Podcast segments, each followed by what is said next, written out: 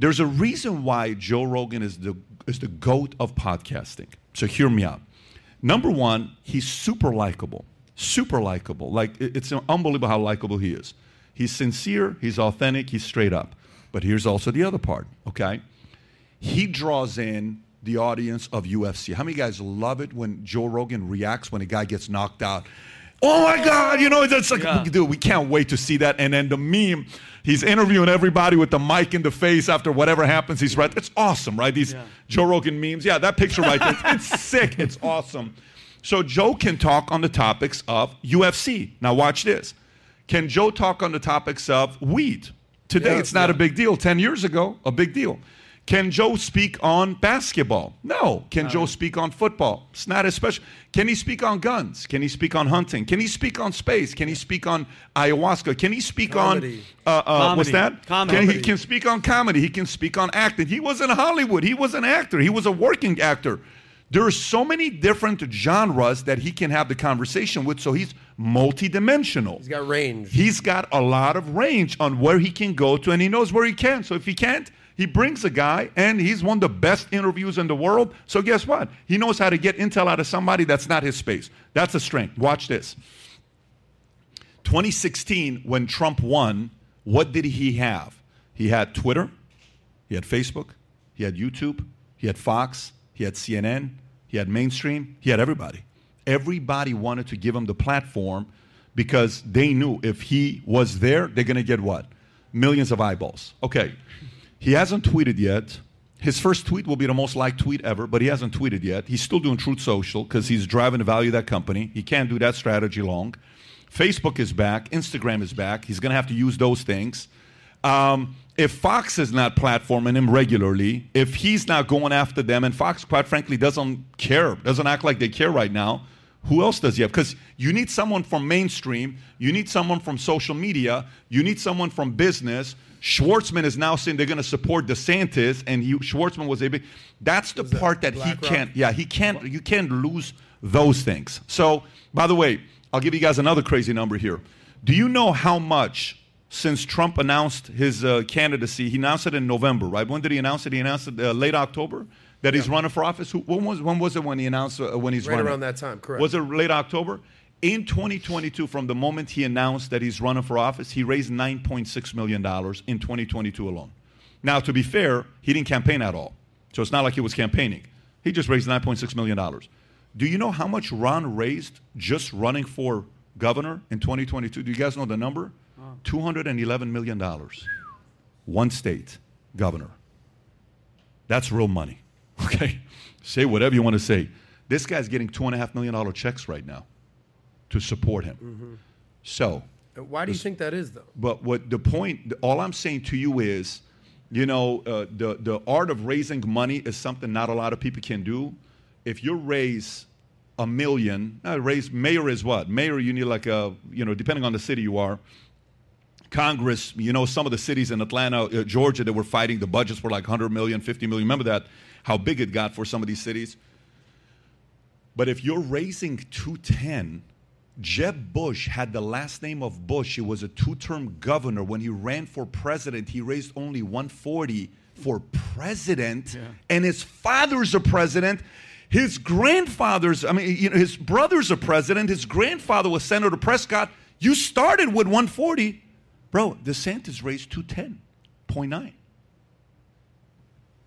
you have to pay attention to this part and people vote with their money Yep. every time you want to know like how we vote the way people go vote at starbucks versus uh, uh, what do you call it uh, coffee bean you're voting with your money if you go buy ford over chrysler that's a, that's a form of a vote that we're putting in place right so now this doesn't mean anything if Trump starts doing his rallies and he starts creating momentum and he goes on Twitter and he starts being active on Facebook and Instagram. He's capable of raising the money. Now, some will say what? The, the, the, difference is what? Who needs the money? Who doesn't need the money? Who doesn't need the money? Trump doesn't need the money. DeSantis needs to raise the money.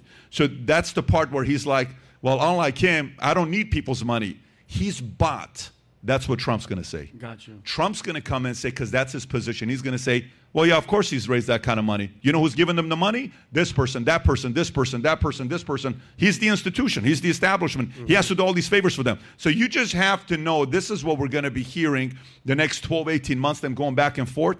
And the, the votes, the, the American people are going to make a decision and they're going to say, I'm going to go this way or that way. But I think if you think it's ugly right now, mm-hmm.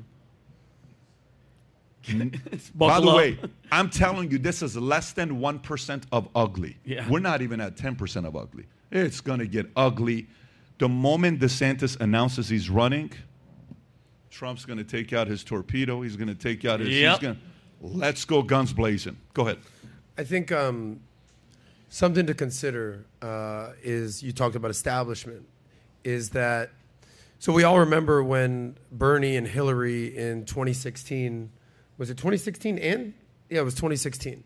Uh, and then Bernie was in the lead, and then all of a sudden, the Democratic establishment, DNC, basically the DNC was like, uh, Bernie, thanks for everything, but we're going to give it to to Hillary. I, I, I, don't think that we're giving a lot of uh, thought to what's happening behind the closed doors with the Republican establishment, whether it's Mitch McConnell or Kevin McCarthy or all the big wigs kind of behind the scenes, they are all on Team DeSantis. No question. So when you talk about establishment politics, you know, Trump's firebrand, much credit to him, was anti establishment, drained the swamp. And that was a great, great marketing tool for him in 2016. But I think the, the, the overall temperature of the country is just like Trump, thanks, bro, but keep it moving and everybody in the establishment is going to do everything they can, from McConnell to McCarthy to Romney, all the way down, to ensure that even if it's close, Meatball Ron's going to be the, uh, the, the, the nominee. Any, That's any, my opinion. Any different thoughts you guys have before we go into a different story? Um, j- just on that, they changed the rules on Bernie for debates and stuff because they didn't really, the mainstream Democrats and the DNC panicked. They didn't think that the Bernie Elizabeth Warren message was central enough, and they really wanted to come back to central. And they had Bill Clinton in their ear. Yes, you know, pimping for Hillary, if you can use pimping and Bill Clinton in the same sentence. the, um, and that's where he wanted it, right? So they said, hey, you got to be back on the cen- on the center. And Bernie and Elizabeth are, are, too far out there, and they changed the rules for some yes. of the debate. Oh, you don't qualify for this debate, Bernie. What are you talking about? And so there's that. That was rules. But What's you just kind of scene, proved my point, though. Is prove your point he, about rules, Trump but I don't think you need any rules. Right.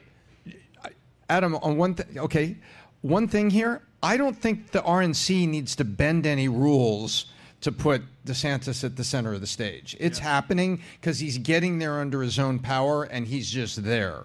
Bernie was the outlier candidate and was getting, there was too much over there, and they wanted the votes to come back to the center and to galvanize their support because they were really worried about the election. And so they changed the rules. I don't think the RNC is changing any rules uh, in DeSantis' well, favor. I think they're letting optics, it roll, and they're and people are supporting him, and he's raising the money. So, from an optics standpoint, one could argue that Trump is more like the Bernie back then, and DeSantis is more like the Hillary Clinton. Today, of, you uh, could uh, correct. Say, today, there's a lot of establishment like Fox choosing to ignore him.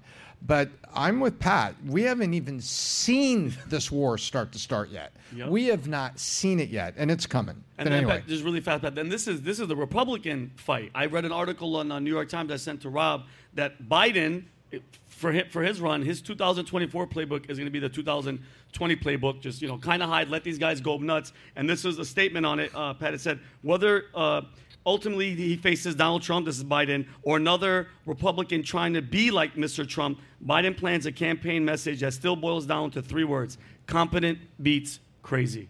That's going to be, yeah, his side, no matter who goes. Because if DeSantis plays that, you know, Trump card, which he kind of is, you know I'm saying? He blew up with that Trump attitude. That's how, but that's that, how the that, the that, that slogan won't work against DeSantis because he's not crazy. He's competent. And that's the ironic part is that my last point, I think Biden, as inefficient and as weak as he's proven to be, would still beat Trump in 2024. You really so, think that? Well, he already did it. He already did it. And well, there's a chance he well, could do it. Well, hold on. That's how tarnished Trump's hold brand on, has hold on, hold on. Look at the polls, guys. I feel what they're Look coming at from, the polls. and I don't, I don't want to DeSantis, last point, DeSantis would wipe out Biden. Okay, I no- love how everybody's laughing. I love how everybody's laughing. They when laugh at I said laughing. this exact same thing about 2020. There's a difference. You're crazy. You're crazy. Can I It's tell like, you what's different? There's All a difference. I'm gonna tell you. There's, there's, Yeah. there's. Here's what's different. Okay, so, you know the whole uh, uh, uh, fraud election, whatever, whatever they talk. I'm not even talking about ballots. I'm not talking about the 2,000 mules. I'm not talking any of that stuff. Set that stuff aside. You believe it happened. You didn't believe it happened. It is what it is. That's been happening for a long time. You guys got to get better at catching these things happening. I'm not even going there. Uh, Hunter Biden story. If that story stayed, he ain't getting reelected when James Comey came out with the story about Hillary Clinton a week before election, Hillary lost. Believe it or not, as much as James Comey is Hillary Clinton's best friend, he caused her to lose. Yep. He could have waited a one and a half week more. Trump ain't winning. Tom and I are on the phone at 3:30 in the morning. We're shell shocked when they announced Trump won and Hillary Clinton had to call and concede. We're like, are you awake? Is this a like what the hell is going on? That was James Comey, okay? Mm-hmm. Because it was a week out. That New York uh, Post story was a week out. Fast forward to today. The amount of content, this is the part about being the president. You give your enemies a lot of content, okay? Your enemies, you don't have any content on your enemies because he's been on the bench. Trump's not been active. He's been on the bench for the last four years, right? Biden's been on the bench. Trump has 15 different things he can bring up about Biden. My concern, he goes against Biden, he beats Biden. I don't think, I think the DeSantis part is a concern. If the left picks somebody else, if it's a Michelle, if it's someone else, it's a different story. Yep. But I think Biden's resume is not sitting pretty. He's going to, okay, you ready? All right. $83 billion Afghanistan. Okay? Uh, you, you, what do you call it? Hunter Biden laptop. You got uh, uh, Ukraine, World War III. First time since 1970 that Russia has put you know nuclear weapons on their Start ships. treaty. Do you want me to keep going? What happens with China and Iran and Russia unifying, becoming a new world order in the other side that the new world order? You made the three enemies of America become united. What the hell are you doing? What kind of diplomacy is that? He he is destroyed in that area. So Trump's going to play to that card, no problem. I think Democrats truly have to figure out a way to get Biden to step aside and bring somebody else in. they need somebody else. I don't think Biden's going to win against him. Anyways, okay. Did you guys see the very uh, pleasant-looking, friendly girl going around yesterday on the January, the, uh, the Georgia election probe? Did you guys see how friendly? Go to the MSNBC. Is, is this the one? No, I sent you the last one that I just. Uh, uh, no, no, not that one. Did you guys see this or no? Do the one I'm about to send you here. I don't think, as a 44 year old man, I, I mean, I've watched Exorcist, it freaked me out. uh, I've watched Stigmata, a very respectable, scary movie. I've watched, uh, what else you want to put out there? Nightmare on Elm Street when I was eight years old in Iran. Freddy Krueger, Jason but I tell you, the last time I was this scared was when I watched The Exorcist until I watched this girl in the interview. You know who she reminded me of? Pause it real quick. She remind. How many guys have seen the movie Fallen? You seen the movie Fallen with Denzel Washington? Of course. Time is on my side. Yes, it is. Do you remember when the guy is making these faces? yeah. You know what I'm talking about? Of course. Freaking creepy guy behind the glass. Who knows what I'm talking about? He Yeah. touches him. Boom. Spirit goes. Yeah. Watch this girl. She's not acting. Okay. This is the real life fallen character. Okay? Play this clip, And- please. and who is she? she's- you she's- just watch this. I mean, you're into is she, girls. Pat? You're not. Uh, after you watch this, you're going to be into men. Just watch All this right, for go, a second. Go. Here go. we Watch go. it. Watch it. jury room with you is how Watch many your people facial are in reaction. trouble here. What can you tell us about how many people you Oh recommended as a group to face indictments? Look at that. I well, thank you for having me, first of all. And I'm I'm hesitant to speak to something that the judge made a decision not to share. He, uh, I don't know if everyone's aware of this, but there was a hearing um, about what parts of the report should and should not be published in its various forms, and the list, well, the sections that were removed were consciously chosen to be removed. And I don't want to say I have better judgment than the judge. That's totally understandable. Is it? Would you say when it comes to there are indi- there are indictments recommended? Oh Look at that. Is it Yes. more than twelve people? Is it more than twenty people? I think if you look at the page numbers of the report, there's about six pages in the middle that got cut out. Allow for spacing. It's not a short list. Not a short list. More, I mean, Oh my God. when it comes to 75 witnesses, like, it, it, is it? It's not. I assume, of course, it's Right. not 75 people. Pause it. You know who she reminds me of? How many guys have seen the movie Wedding Crashers? Anyone seen Wedding Yes. Crashers? Remember that one girl? I'll find. This episode is brought to you by Shopify. Forget the frustration of picking commerce platforms when you switch your business to Shopify, the global commerce platform that supercharges your selling wherever you sell. With Shopify, you'll harness the same intuitive features, trusted apps, and powerful analytics used by the world's leading brands. Sign up today for your $1 per month trial period at shopify.com slash tech, all lowercase. That's shopify.com slash tech. When you need mealtime inspiration, it's worth shopping Kroger, where you'll find over 30,000 mouthwatering choices that excite your inner foodie. And no matter what tasty choice you make, you'll enjoy our everyday low prices, plus extra ways to save, like digital coupons worth over $600 each week. You can also save up to $1 off per gallon at the pump with fuel points. More savings and more inspiring flavors make shopping Kroger worth it every time. Kroger, fresh for everyone. Fuel restrictions apply. At Evernorth Health Services, we believe costs shouldn't get in the way of life changing care, and we're doing everything in our power to make it possible. Behavioral health solutions that also keep your projections at their best? It's possible. Pharmacy benefits that benefit your bottom line? It's possible. Complex specialty care that cares about your ROI? It's possible. Because we're already doing it. All while saving businesses billions. That's Wonder made possible. Learn more at evernorth.com/wonder. Find you. You know, like, holy shit. Anyways, I'm into it. Vinny, I'm into it. I know you Yeah. are. Vinny, uh, uh, you see this with Yeah. the story on what's going on. And, and Tom, I know you watched the news, how they were reacting to it and what they said about this. What are your reaction when you see Well, this here? and mind you, and Tom, we talked about this in the back. She's the four. So this is for the grand jury for for Trump. Ju- just, let them know who she is so they kind of have an she's idea. basically in charge. She's a four person, four woman for for picking all the jurors and, and keeping everything in line.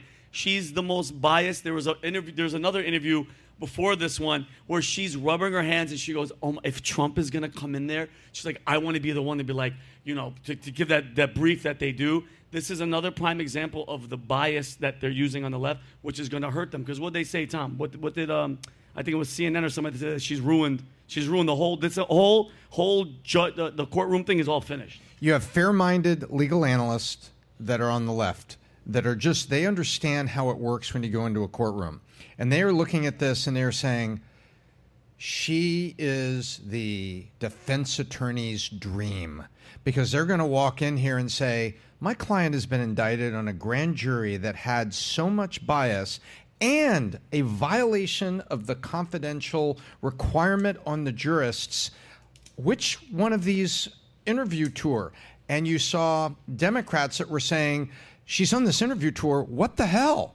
What the hell? She doesn't have a publicist. She doesn't have this. They're calling her up and they're giving she's paid to be on these programs they pay you to be on these things. Whether it's five grand or ten grand you're normally paid. And you've got these democrats are out there going she's on a freaking media tour. You can't do that as a four person we work so hard to get this guy on the mat and to pin him down and get this grand jury to indict him. And she just blew the whole thing up right there it is. That's it. It's like- they're, they're worried they- about it so it, you actually the funny part of it the same facial expressions are being made by democrats yesterday going i can't believe this Yeah. you know they were Like, just here's shocked my question for you. You know, you know what I think about? Like, you know how sometimes we have somebody that, like, uh, tomorrow I'm interviewing. Uh, uh, uh, we're trying to get this on the calendar to interview uh, Tate's attorney, right? That they reached out, and so I'll be interviewing Tate's attorney, and then we'll put that out live. Uh, uh, and you'll see it's going to be all over the place when they talk about that. So we, we have conversations before that interview takes place. So imagine you're the producer working on that show, and you're checking her audio. So Mary, uh, Emily, is everything good? You're like, hey, bro, can, I'm you, ready. can you come and see this girl? To, to- like, how's the weather where you're at? She's making these faces. You're Yeah. like, dude, I think this is like, you know what? I can't hear you. Click. Yeah, right? We can't have this person. We got to change. Bring somebody else in to replace us. Why would you even put this on air? This is not helping you out. These are just like, these are turnovers and interception that you just gave to this other guy named Donald Trump. And uh, he's going to run with this when he sees something win. like this. So look, look at Emily Kohrs, the reporter. Does that look like a woman that's rea- that's reacting here. Yeah. It looks like she had bad sushi at lunch, Yeah. and she's about to just open her mouth, and here it comes. Yeah. She is in pain. You see her sitting there asking questions as this was unfolding. She's not. Emily Kohrs is not a not a dumb person. She's an intelligent, good interviewer. No, I no, can no, no, you can. Back, I'm back not a up. mind reader, The- but I'll the- tell you, she's looking at this going. Oh my gosh! I Emily can't Emily the is the girl on the right. Girl. The girl on the left That's is Kate the, Bolduan. Kate Bolduan is Who- on the left. who looked a lot- But yeah, what you're Sorry, saying sorry, is sorry. Kate Bolduan looks the like blood she's she's she's getting sick. I have so, backwards. so, so, okay. So we just kind of wanted to show you guys this to inspire you. Anyway, shout bit, out to Emily. Give me a call if you're uh, in Miami single. anytime, anytime soon. Oh my!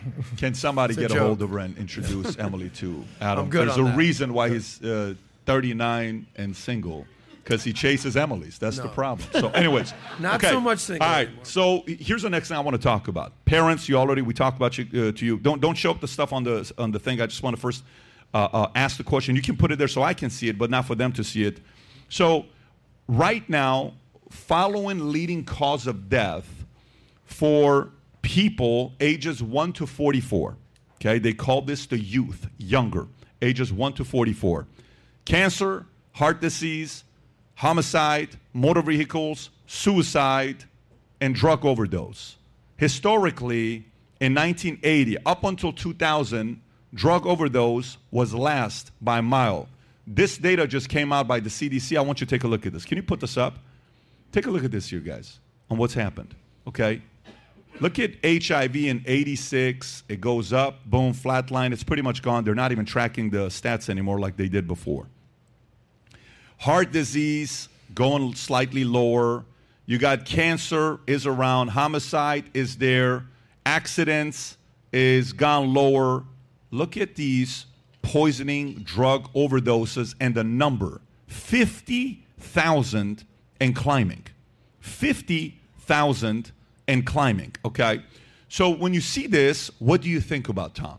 My mind goes to a couple different places. Where do you go when you see a stat like this as a parent? This scares the hell out of me. And and there is a story behind the story here that fentanyl is being intentionally shipped to this country in illegal drugs, and the nation's children are getting a hold of it, and they're just they're you know they're dropping a tab, partying, and it turns out that it's laced.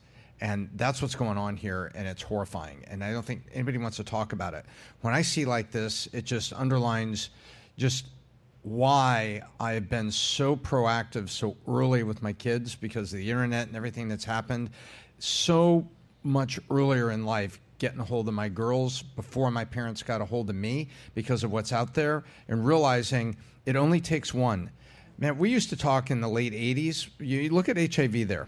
And so i graduated um, high school early 80s and so back then take a look at the HIV line. My parents used to say, you got to be careful. It only takes one time and you can get HIV. It only takes one time, you get HIV. And it was considered the death sentence back then before AZT, protease inhibitors, and all the things that build the cocktail so that people can live like Magic Johnson many, many, many decades. This, it only takes one and you're out. And it just scares the hell out of me. And, and Pat, I actually lost. Uh, my mom knows this. I lost two friends. Uh, mom, about a year ago. Uh, my friend Fu, uh, Fuquan and my boy Rico. They were just hanging out. They trusted this girl. They were just at a house, you know, LA. They're chilling. Uh, one of them had his girlfriend with them. Apparently, they all did just one little, you know, little bit of cocaine. All three dead. The other girl OD'd, but she survived. And this is, and I think we talked about last podcast, Pat. This is, and you said, because um, yeah, some of it's coming over the border, but one of the main ones that fentanyl is coming in here is from China. Okay, so China's winning, bro. They- I mean, we owe them all this money. They're making uh, not the money that they owe us, but uh, that we owe them. They're making money on the fentanyl, and they're killing Americans. So it's it's a win-win for them, and no, but that's that's not a big deal to people. I Adam, you barely- spend a, you- you're a great uncle. You spend a lot of time with your not a great uncle, meaning he's got you know, but I'm he's a that old, great yeah. uncle. Very good. Yeah, Yeah. not an old Yeah. uncle, great Yeah. uncle. Rob, if and you you have a nephew. that- What do, what do you think about this story?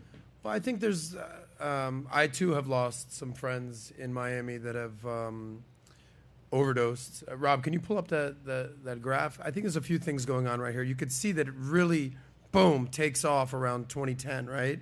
Which was right around the time when social media started blowing up. So, you know the the the, the you know what's the what's the term when you um, Can you put up the chart for the audience, Yeah. Jorge or Eric? Go ahead. what's the term when you uh, the fear of missing out FOMO? I think social media has a major pro, uh, has been a major factor of this. If you can just you know what do they say like the most dangerous people in the world right now are lonely, sexless men sitting in their basement, so to speak. And if you are just home on your phone and everyone out there is living their best life and you're just by yourself and you're a 16 year old kid, 22 year old kid, 24 year old guy, whatever it is, and everyone's having a great time and you're home alone and you're doing some sort of drug by yourself, I think social media has led to that. And then I think what is even worse, as you can see, it was trending upward. And then since COVID, it has just skyrocketed. And that's sad because what you don't hear people saying is get the hell out of your house, exercise, go hang out with friends, be a human, get out there. Like, thank you. And you don't hear people talking about that. You hear people saying, you know, take the pill, take the jab, get, you know, get surgery, quick fixes. No, like, you know, one of the things that I give you major credit for, uh, Lincoln on leadership, is no, we're not all fucking working remote. We're going to be around each other and we're going to be amongst each other. We're going to create a culture. We're going to have teamwork. We're going to hold each other accountable. And I think from, for, for young people out there, there's just this, you know, lack of friendship and a lack of togetherness. And even if it's in school, that's fine. But then you go home, you go on your iPad, and you're alone. And you don't know what kind of thoughts are going through people's heads when they're home alone in front of a screen. And I think it's incumbent on parents. I think it's incumbent on teachers. I think it's incumbent on friends. I think it's incumbent on family to just check in on people that you think may have a problem and even kids that you don't have a problem.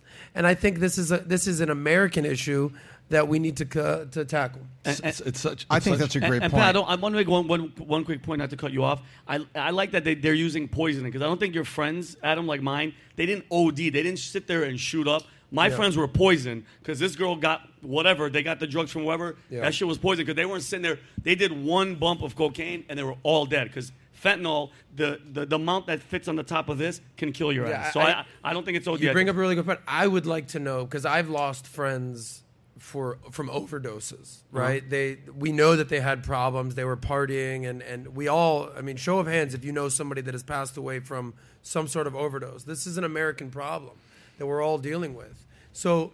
The poisoning, I think, is one small percentage of it. I'd like to know the stats on that. Mm-hmm. I don't know too many people that are like, I don't do any drugs. Boom, I died. I think a lot of it is like this collective drip, drip, drip, drip, drip, drip, drip boom, now you've just overdosed. So it's it's a sad situation that we need to tackle. What you bring up about social media, I think, is really important. The uh, the irony of the election of, of Donald Trump happened at a time. Remember when we were talking about Facebook? We were worried about the addiction of kids. And then as soon as the election happened, we were worried about Facebook, about Russian interference and everything like that. There was a dialogue that was going on in the United States about how kids were being hyper addicted to social media and how there were whistleblowers inside Facebook that said, you know, we've kind of programmed it this way to keep you in, to keep you chasing likes. Yep. That your your self worth was I was connected to your social measurement measured by how many people like you. You had to be crazier, more outrageous. The makeup, whatever you were doing, had to be more, more, more to get the likes. And that kind of stopped and went to the side. And then we had hearings on okay, you social media guys, how do we get the orange man elected? What happened here? And it moved to that. And you know. Um, I went to a movie recently, and both my wife and I. Anybody see the uh, Dove soap commercial in the movie where the the lady's talking to her daughter and they're talking about the risk of social media and everything like that? I think I think this dialogue has to consider be considered because I could call that the Zuckerberg line.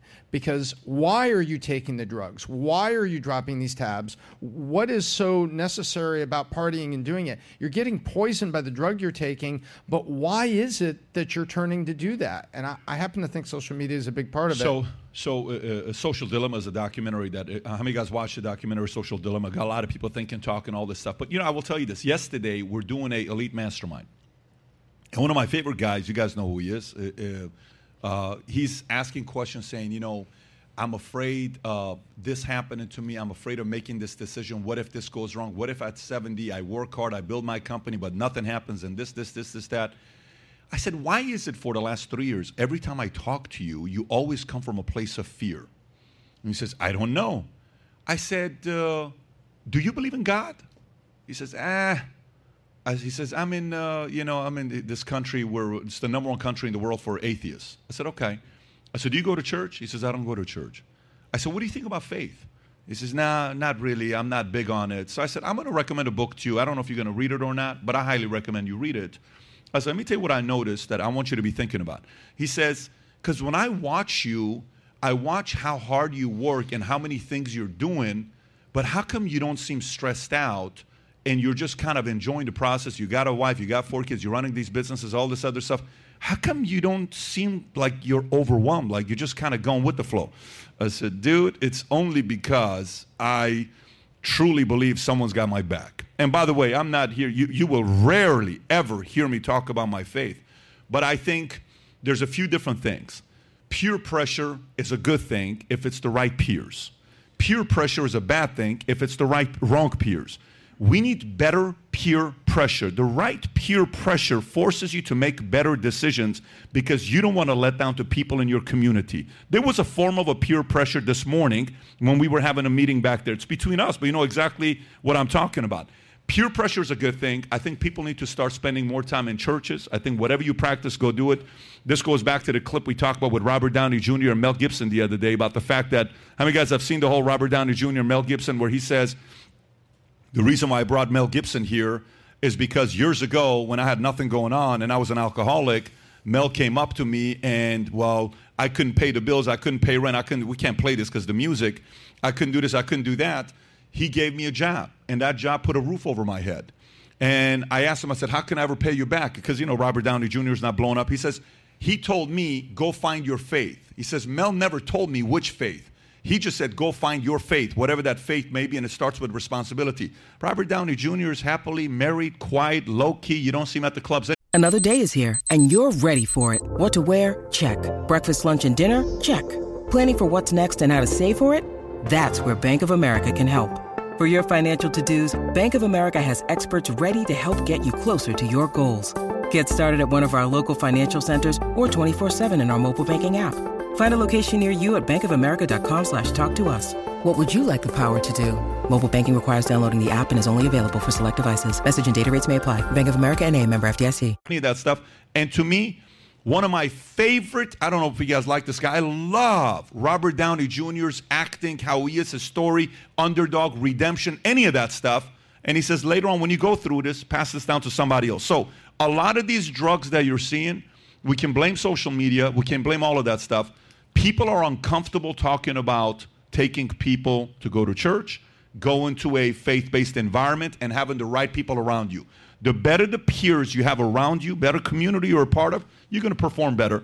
When I, when I was around other guys, and at one point I was a bodyguard. Most people don't know this story. If you really know the story, you really follow our contents. I've only told the story one other time. I was a bodyguard for a Colombian guy. And he didn't sell baseball cards when you're from, you know what I'm saying? So so one day we go out and I'm hanging out with these guys. First of all, we're having the time of our lives, just so you know, because Colombians, they know how to party. But, but this Colombian guy was a very well known Colombian guy in LA. You don't need to know who he is, but he was a very well known mm-hmm. Colombian guy. And I was a very well known, you know, tough guy. Tough guy. Not a tough guy, but I would say I was a very well known guy that I could handle myself in pressure type situations, however way you want to define that, right? So we meet, we go out. All of a sudden, I'm on a, a yacht in Marina del Rey, and there's a mountain of uh, this white mountain, you know, if you want to call whatever you want to call this white mountain. And he says, We have to, this guy owes us $100,000. I'm like, So that's why I'm here? Yeah. Great. Okay, fantastic. so obviously we collect $100,000. But here's the point. While this whole thing is over with, I go back in the car and I know what I did that night, like with the people we're hanging out with. I'm like, dude, this is the wrong crowd to be around. Do you know if I stay in that community for two more weeks, three more weeks? The guy goes to jail, by the way. If I'm there for three more months, no valuetainment, I don't have my four kids, I will never meet Patrick, I will never meet Dylan, I will never meet Senna, I will never meet Brooklyn, I will never meet these wonderful people in my life, I will never meet Mario, I would never meet Tom, I would, ne- I would never. You're one stupid decision away if you have the wrong pressure peers around you. You get in the right environment where they're pressuring you to improve your marriage, pressuring you to be a better father, pressuring you to be a better friend, pressuring you to be a better person financially. Then one day you wake up and you're like, okay, great. This is fantastic. We've done okay. We're going to make mistakes. You're going to screw up. This doesn't mean just because you have faith, you're going to walk on water. But I think we need more of that today. That's all I'm talking about. I just want to to say something?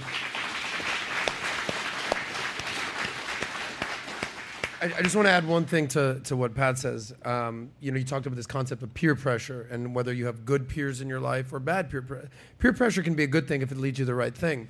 I think you know you said the other day you know this whole concept of like your network is your net worth and then you know if you add up the five people that are closest around you you're the sum of those five people and then Pat goes yeah yeah but is it really five or is it really one person that is sort of the biggest influence over you. And I think we all know that it's not just five people, it's one person in your ear whose counsel you listen to the most, whether it's a business partner, whether it's a wife, whether it's a parent, whether it's a friend, whatever it may be. And I think, you know, you're, absolutely right with that. And last point, I think we're so hungry in this country for leadership. And I think that's kind of what you're talking about is that whether it's a voice in your ear or whether it's the president of the United States or whether it's a friend, we all want some leaders to step up and put us in the right direction. And, and, and this is what I think is so amazing about you. And I know you're not big on like, you know, grandstanding, but we wouldn't be where we are without your leadership. So it's not so much the five people that we're closest to, like we all look at you as the leader. And to have someone, the captain of the ship, so to speak, is so big to have in your life. And if it's you, that it's the person that people look at in your life, just understand people are looking at you as the leader. But if it's somebody that is the leader in your life, just keep them close, even if you uh, screw up from time to time. Yeah, right. Okay. Pat- Pat- Uh, one, one great thing about Adam is uh, uh, never screws up.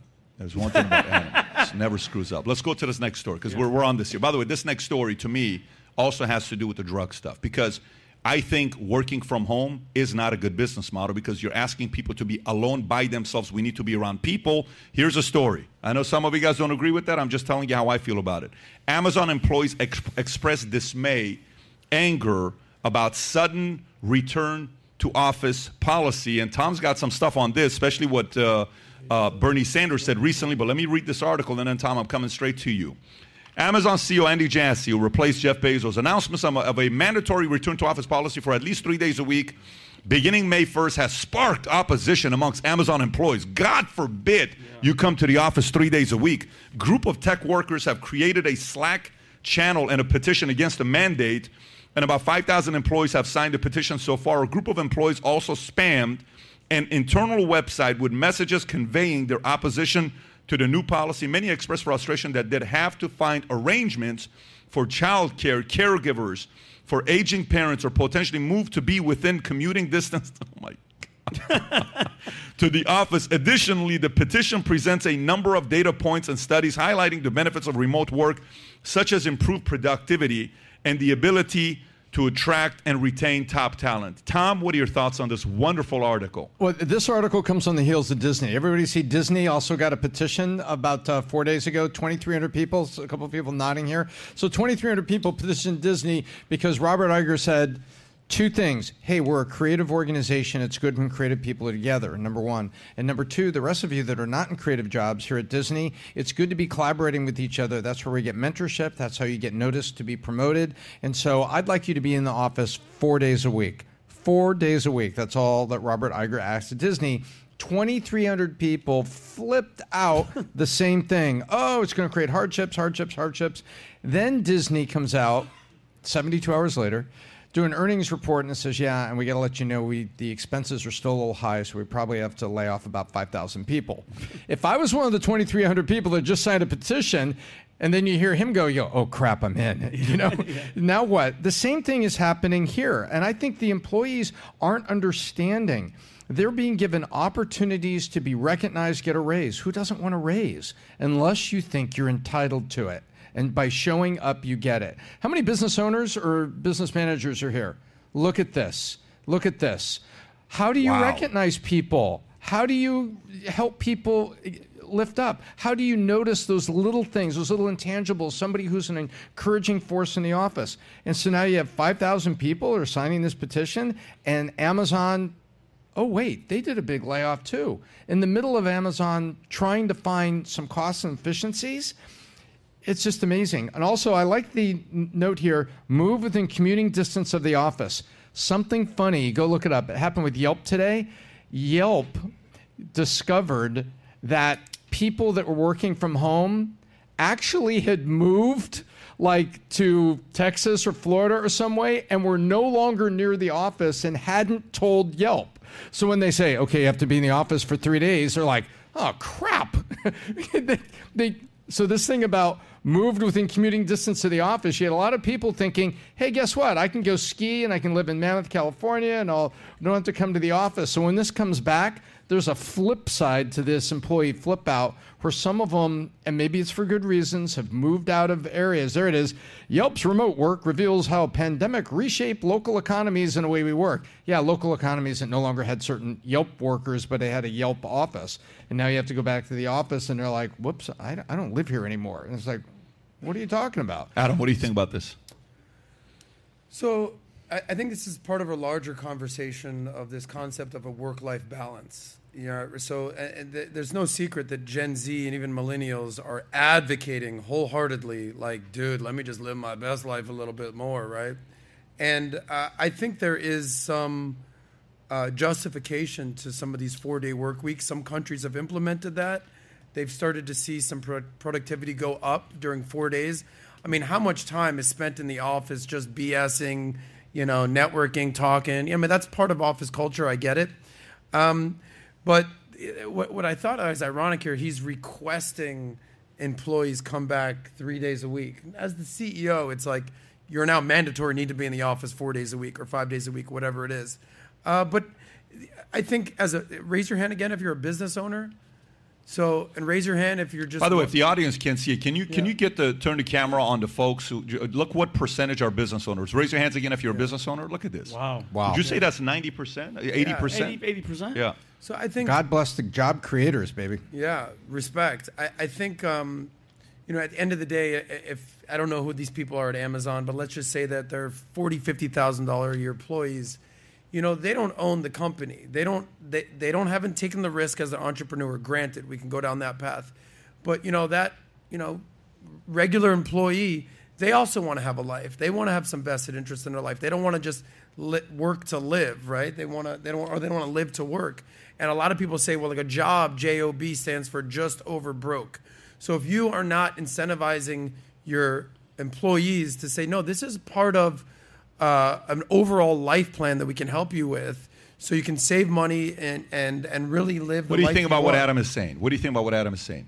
I'm asking you. What do you think? Tell me. Tell me. What what are your thoughts with what Adam said?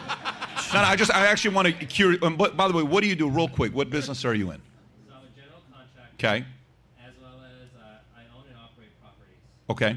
So what do you think? So general contractor, own and uh, operate properties, right? Okay. So what do you think about what Adam said about the fact that, you know, i i they need to have some work-life balance? What do you think about that? Businesses don't run that way. And the thing is that, you know, you, you have to calculate, like if you're looking at an overall P&L. Yep. Both on your debt, on your staffing, payroll costs, your utilities, and overall expenses, if you were to break it down, you would go broke instantaneously to try to help create in that perspective. Now, there is incentive to help grow. And the thing is that it is my job to see whether all you do is housekeeping or you do just lobby. But the thing is that when you see potential, you help that growth move forward. Because I've, I've created, with me and my family, we've created about five to seven people. One works for corporate choice hotels. Uh, one became a house builder, a premium house builder. Uh, another one joined a major company, and she's doing fantastic with their life. But it requires time from the ownership. But at the same time, you can't you can't put everybody in the same box. And so, if you were to put everybody into the same box, you would never get this thing moving forward. And that's where like your costs won't back you. It won't it won't pencil out. You will go under if you're trying to make a specific move just to help everybody because it doesn't work that way. Because my family didn't have anything either. when they first began. By, by the way, they, it sounds like a very reasonable. Make some noise for a Yeah. great uh, response here. What's what's your name? What's your? Say it again. Kush Nathu. Kush. Kush. Last name? Nathu. Nathu. You know Great what I think about name, Kush? What I think about? Jerry I- you know what? I think about Jerry Maguire. How many guys think about Jerry Maguire. Maguire? Kush. Kush. The, the prospect. But uh, uh, going back to what you're saying, so here's kind of how this thing works out. When you're saying, you know, the employees also need a work-life balance, all this other stuff. Fine, no problem. I totally understand it. Um, you know, when it comes down to running a business, the goal is to stay in business. He just talked about that. A lot of times people are making the decision the way you're thinking, where let's try to please everybody, but then if the company goes out of business, you just cost a few hundred thousand people jobs or thousands of people a job. Bed Bath and Beyond going out of business to please a few employees, they just shut down 436 something stores. Who did you. that hurt? So let's sit there and try to please everybody that, you know, want a little bit work-life balance. Guess what? You want work-life balance? Go be a laptop entrepreneur. Figure out a way to make $50,000 and live in Thailand if that's what you want to do. But if you want to run a company, shout out goes to the people that are creating jobs. The job creators in America lower taxes. Let me explain to you this. There is nobody that lowers taxes in America more than job creators. If a person is employed, that company is minimizing your taxes because you don't have to pay unemployment taxes, you don't have to pay entitlement programs. That company's taking the responsibility of doing that. The more of these companies that are doing that, you and I are able to pay lower and lower taxes. Shout out to them. Now, I'm going to give you the other part as well. 50 Cent, uh, uh, we talked about this on Tuesday, where he said, Too many people, the, the concept of being depressed, it's a luxury to be depressed, okay? It's a luxury to be depressed. For me, some of the most miserable, bitter people I've met in my life have way too much time on their hands. Some of the most miserable, bitter people who do stupid shit have way too much time on their hands. You know what I did when I had a lot of time on my hands? My hair was orange. Because I was bored.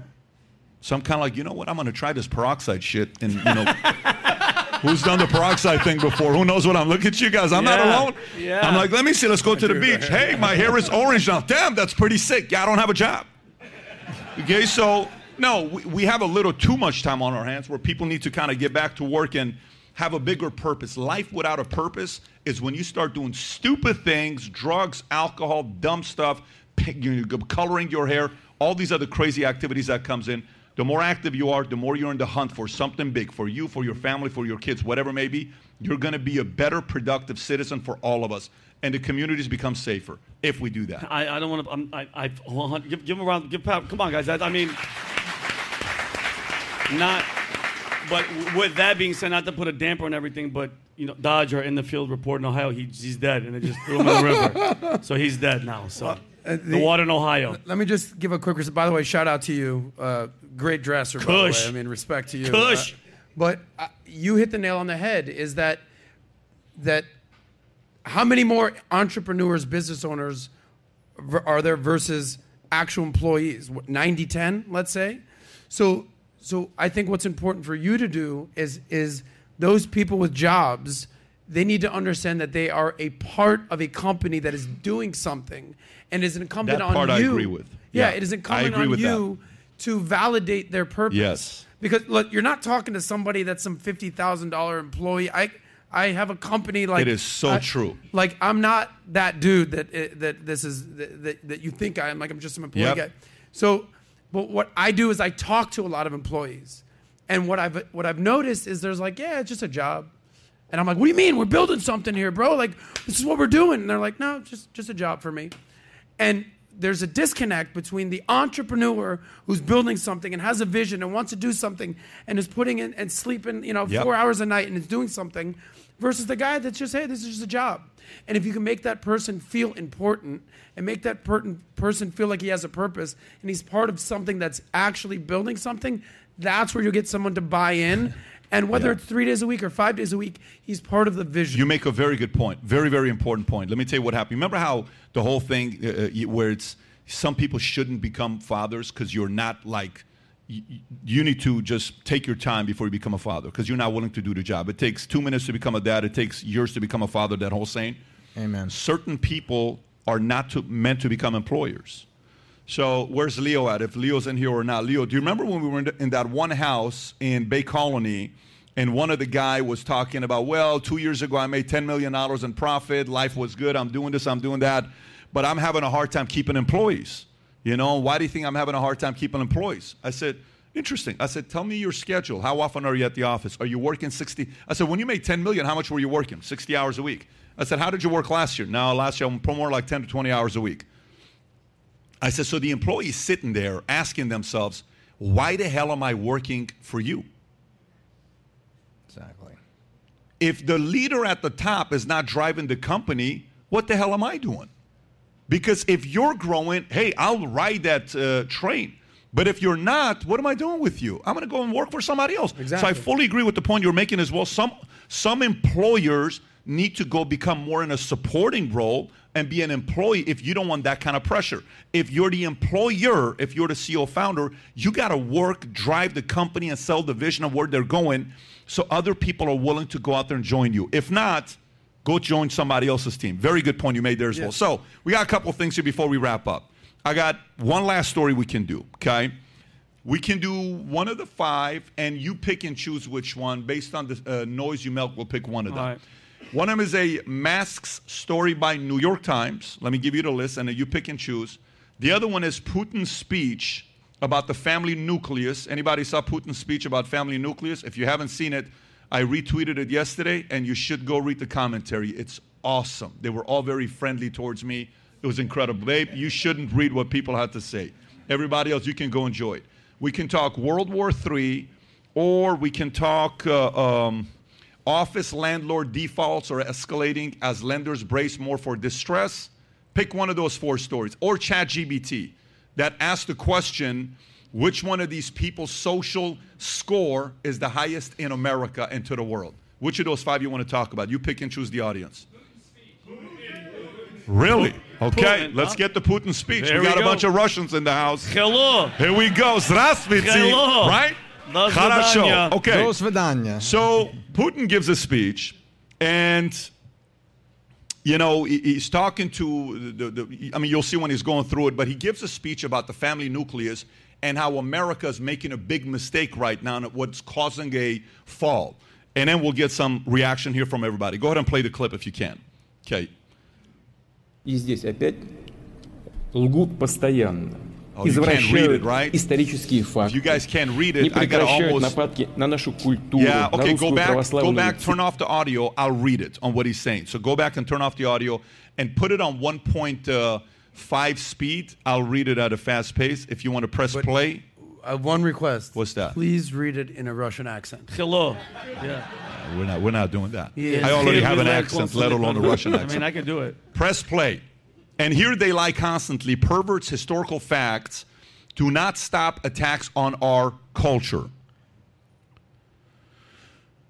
The Russian Orthodox Church and other traditional religious organizations of our country see what they do with their own peoples, the destruction of the family, cultural, and national identity.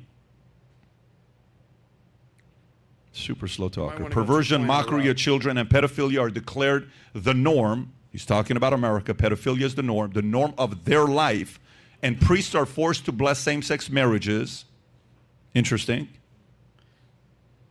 God with them, let them do what they want to do. What do I want to say here? Adults have the right to live as they want. We have always thought like this in Russia, and we always will. No one will invade private life. We are not going to do this. So far, sounds reasonable. But I want to tell them look at the Holy Scriptures, the main books of all other religious, world religions. Everything is said there. including that the family is the union of a man and a woman. So they're clapping right now. Love that. In the Great audience. Hat. Great hat. Yeah. But these sacred texts are now in doubt. As it became known, the Ang- Ang- um, Anglican Church. Anglican, Anglican Church, for example, plans to consider the idea of gender neutral God. Oh my God. What? What can we say? Forgive us, Lord. They do not know what they do. Wow. Everybody clap, clap. Millions of people in the West understand that they are leading to a real spiritual disaster. The elites directly, I must say, go crazy, and it seems that they can no longer be treated. But these are their problems, as I said, and we must protect our children. And we will do this, protect our children from degradation and degeneration. And the speech is over with. So, Wow. what are your thoughts about that speech that he gives? Okay? What do you think about it? Okay. So now, Tom, uh, uh, Adam, I'll go to you first. You hear a speech like that he's given, Putin. The commentary is 50 50. I just want to prepare you. The commentary is 50 50. What do you think when you hear him give a speech like that about America? Uh, well, I think if any leader made a speech like that, we would all kind of be like, "Oh, yeah, like let's return to normal and let's just, you know, respect religion and uh, you know, pri- we we're not going to invade your private lives. I think when a thug like Putin gives that speech, you automatically are like, okay, if you, dis- disagree, you'll die. So, uh, again, a lot of what he said makes sense. And by the way, show of hands if you're like a fan of Putin in this room. Okay, so it's not like we have a okay, we have a couple. And just why are you a fan of Putin? A fan. You like Putin. I get what a fan is, but why are you a fan? You like Russian history. Okay. You So- like the Russian history. And are you a capitalist yourself? Are you pro America or no? You named your boy after Stalin, your son. Can we get the KGB in here to take this guy out of here? Where's the key? By, by the way, Mono, Don't you're being that. serious or you're, you're uh, trolling right now? Straight up. You know what I love about this? Here's what I love. How long you been following our content? 20, 2015, 2016, you've been following the content. Okay, so why do you like uh, Putin? Uh, just what I read about history, like Russia. Yeah, so I read about all of his, like Russia, like Lenin, Stalin. Very What, interesting. what are your thoughts on Lenin and Stalin? Fan? Well, I read their books. Yeah, I read all of them. So you're a fan? I'm not a fan. I read all history. I like history. I like America history. I like. I've Russian read history. Mein Kampf by Adolf Hitler, but I'm yeah, not a fan. Yeah, I, I read Mein Kampf too. Nice. Are you all a of Hitler. fan? No, I'm not a fan. I read Okay. the book. Got it. All right. But I- well, yeah, you're I a love fan history. of Putin. I like Russian, German history, every history really. Doesn't- history history doesn't- okay how do you view putin as an individual like uh, how he's doing as a leader of his country and then who he is to us america is he a pro-west is he a fan of what we're doing or is he a enemy to state number one Well, if we had to go to war with them, I would. Like if it was between us and them, I'll put it that way. Um, meaning what you, you would yeah, I be would, yeah, I would say I have to fight them. Okay interesting Yeah, Wh- but where I were you going with that adam what, what was your point Well, there? I just wanted to get to read the room because there seems to be this like fascination with Putin, and you can have respect for somebody and even what they stand for, but at the same time, understand that he's a bad dude. He he wants to bring down America. He wants to bring down the West. He's not uh, on Team America whatsoever. Uh, and I think part of our country right now is that whether you're on Team Red or Team Blue, just remember you should be on Team Red, White, and Blue.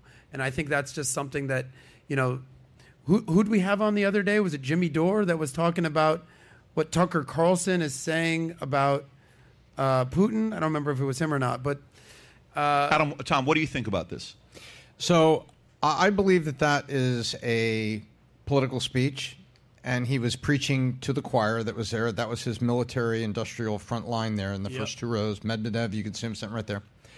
And so, I number one, I think he's trolling us a little bit.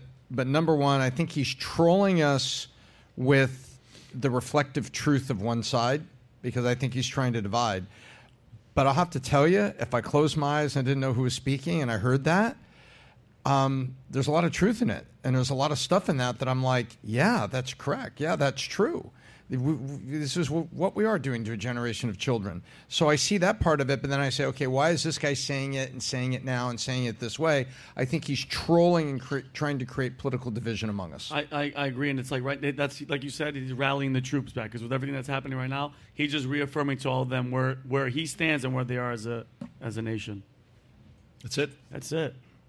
okay And I think he believes I- and I think there's parts of it that he absolutely believes, but I think he's trolling. So let me ask you, what is the likelihood in the next 20 years that a, uh president from the right or the left or the middle tells that speech in his own or her own way? Would it be more from the left, the right, or the middle? Oh, it's coming from the right. Oh yeah. A speech like that would come from the right. Would Here it- in the U.S., you mean? Here in the U.S. U.S. Leader, talking- yep. So, so maybe, so what is the right uh, uh, turned on by that speech? Like, what did he say? Did he say low taxes? Did he say pro-military? Did he? What did he talk about? Family he and talked kids. pro-marriage. He talked family values. He talked God. Uh, uh, God. He talked leave our kids alone, and parents resonate with that story. Mm-hmm. It would be great if an American president gave a message like that to protect parents to say leave our kids the hell alone. Yep. That's it. And by the way, I'm willing to tell you, I'm willing to tell you, if that pres- that presidential candidate is left, right, or center, we would all applaud for that person. It doesn't matter. But somehow, some way, a basic message like that doesn't come from the left. Period. And what's going to happen is you're going to piss off moms who are sitting there saying, "Dude, listen, man, you can do whatever you want to me. Go for it." You cross the line when you mess with my baby, you're going to see a different side of me. You ever seen like my wife? If you ever talk to her, I didn't think she was naturally like this nice all the time. She's like this all the time, by the way. I thought it was like an act. Like I'm like, you can't be like this all the time. There's got to be an act. So, so you know, when you date, you get into some fights and you're like, you see a different side. And I've seen some sides. And I'm like, okay, cool. There you go. So you know the, the the breaking point. You do something to any of her kids. Jen goes from straight up playing with her hair like this. Look what she's doing right now, playing with her hair. she goes from that to straight up. Mara Salvatrucha, like gangster coming out, you know, so a whole different person shows up. She's ready to, you know, throw down. But that's what's happening to moms. Moms are resonating with a message like this. If a strategist is there, seeing a video like this I tweeted, I don't know how many millions of views it got just listed. It got like 40, 30,000 likes, 7,000 retweets hey, candidates, this is an important message for American people. You may want to consider realizing how important this is to people. Go yeah, ahead. I, the message will not will fall upon deaf ears because it is Putin giving the speech, and everyone's like, "Okay, buddy, keep it moving." But let's just let's just go back three to six months. There was the newly elected Italian prime minister. What's her name again? Giorgia Meloni. I believe. She gave a very similar speech, and it was it was it went worldwide. And I think that's what I think you're you're. I mean, that's kind of what Jen was going. Parents are that- just saying, Yeah. dude, leave And- us alone. Let us raise our kids. And there's nothing wrong with that. When it comes from Putin, I don't know about all that though. Okay, over under. Uh, Adam has a kid within two years. Yes or no? How many guys say he's going to have a kid within two years? Raise I your hand. it. How many guys say there's no way in the world he's having a kid within two years? Okay, there you see. All right, we're going to see what's There- going to. there's By a the way, certain girl that would probably have a, a say in this. so that we'll girl, see. Emily, is your girl from CNN. Emily from That's CNN, the girl. she's- yeah. Call. Although Call Sauce, he has a Emily. We're waiting for you. Where are you? Yeah. Anyways, hey, appreciate you guys for coming out. Uh, uh, live audience, if you're watching this, we got. I'm gonna do a podcast tomorrow. Hang tight with the interview in case it does take place. You'll let, uh, we'll let you know if we're going live with it. Uh, Eric, do we have that clip to show them what the next live one's gonna be here? Do we have that thumbnail to show? I think it's in April. It's going to be the first week of April or so, first or second week of April. We'll be doing the next live. If you weren't here, you missed it. We can't wait for you guys to come in. The problem was the moment we announced, within a couple hours, it sold out. So we got a lot of complaints. Well, how about this? How about that? If you want to be on the list next time, we're no longer announcing it publicly. We just put it in a text and it sells out. Text the word podcast to 310-340-1132. Once again, text the word podcast 310-340-1132 to find out the next time we do a live like this. With that being said, we will dismiss the audience out there, but we're going to spend a little bit more time with the folks here. Take care, everybody. Bye-bye, bye-bye, bye-bye. Awesome.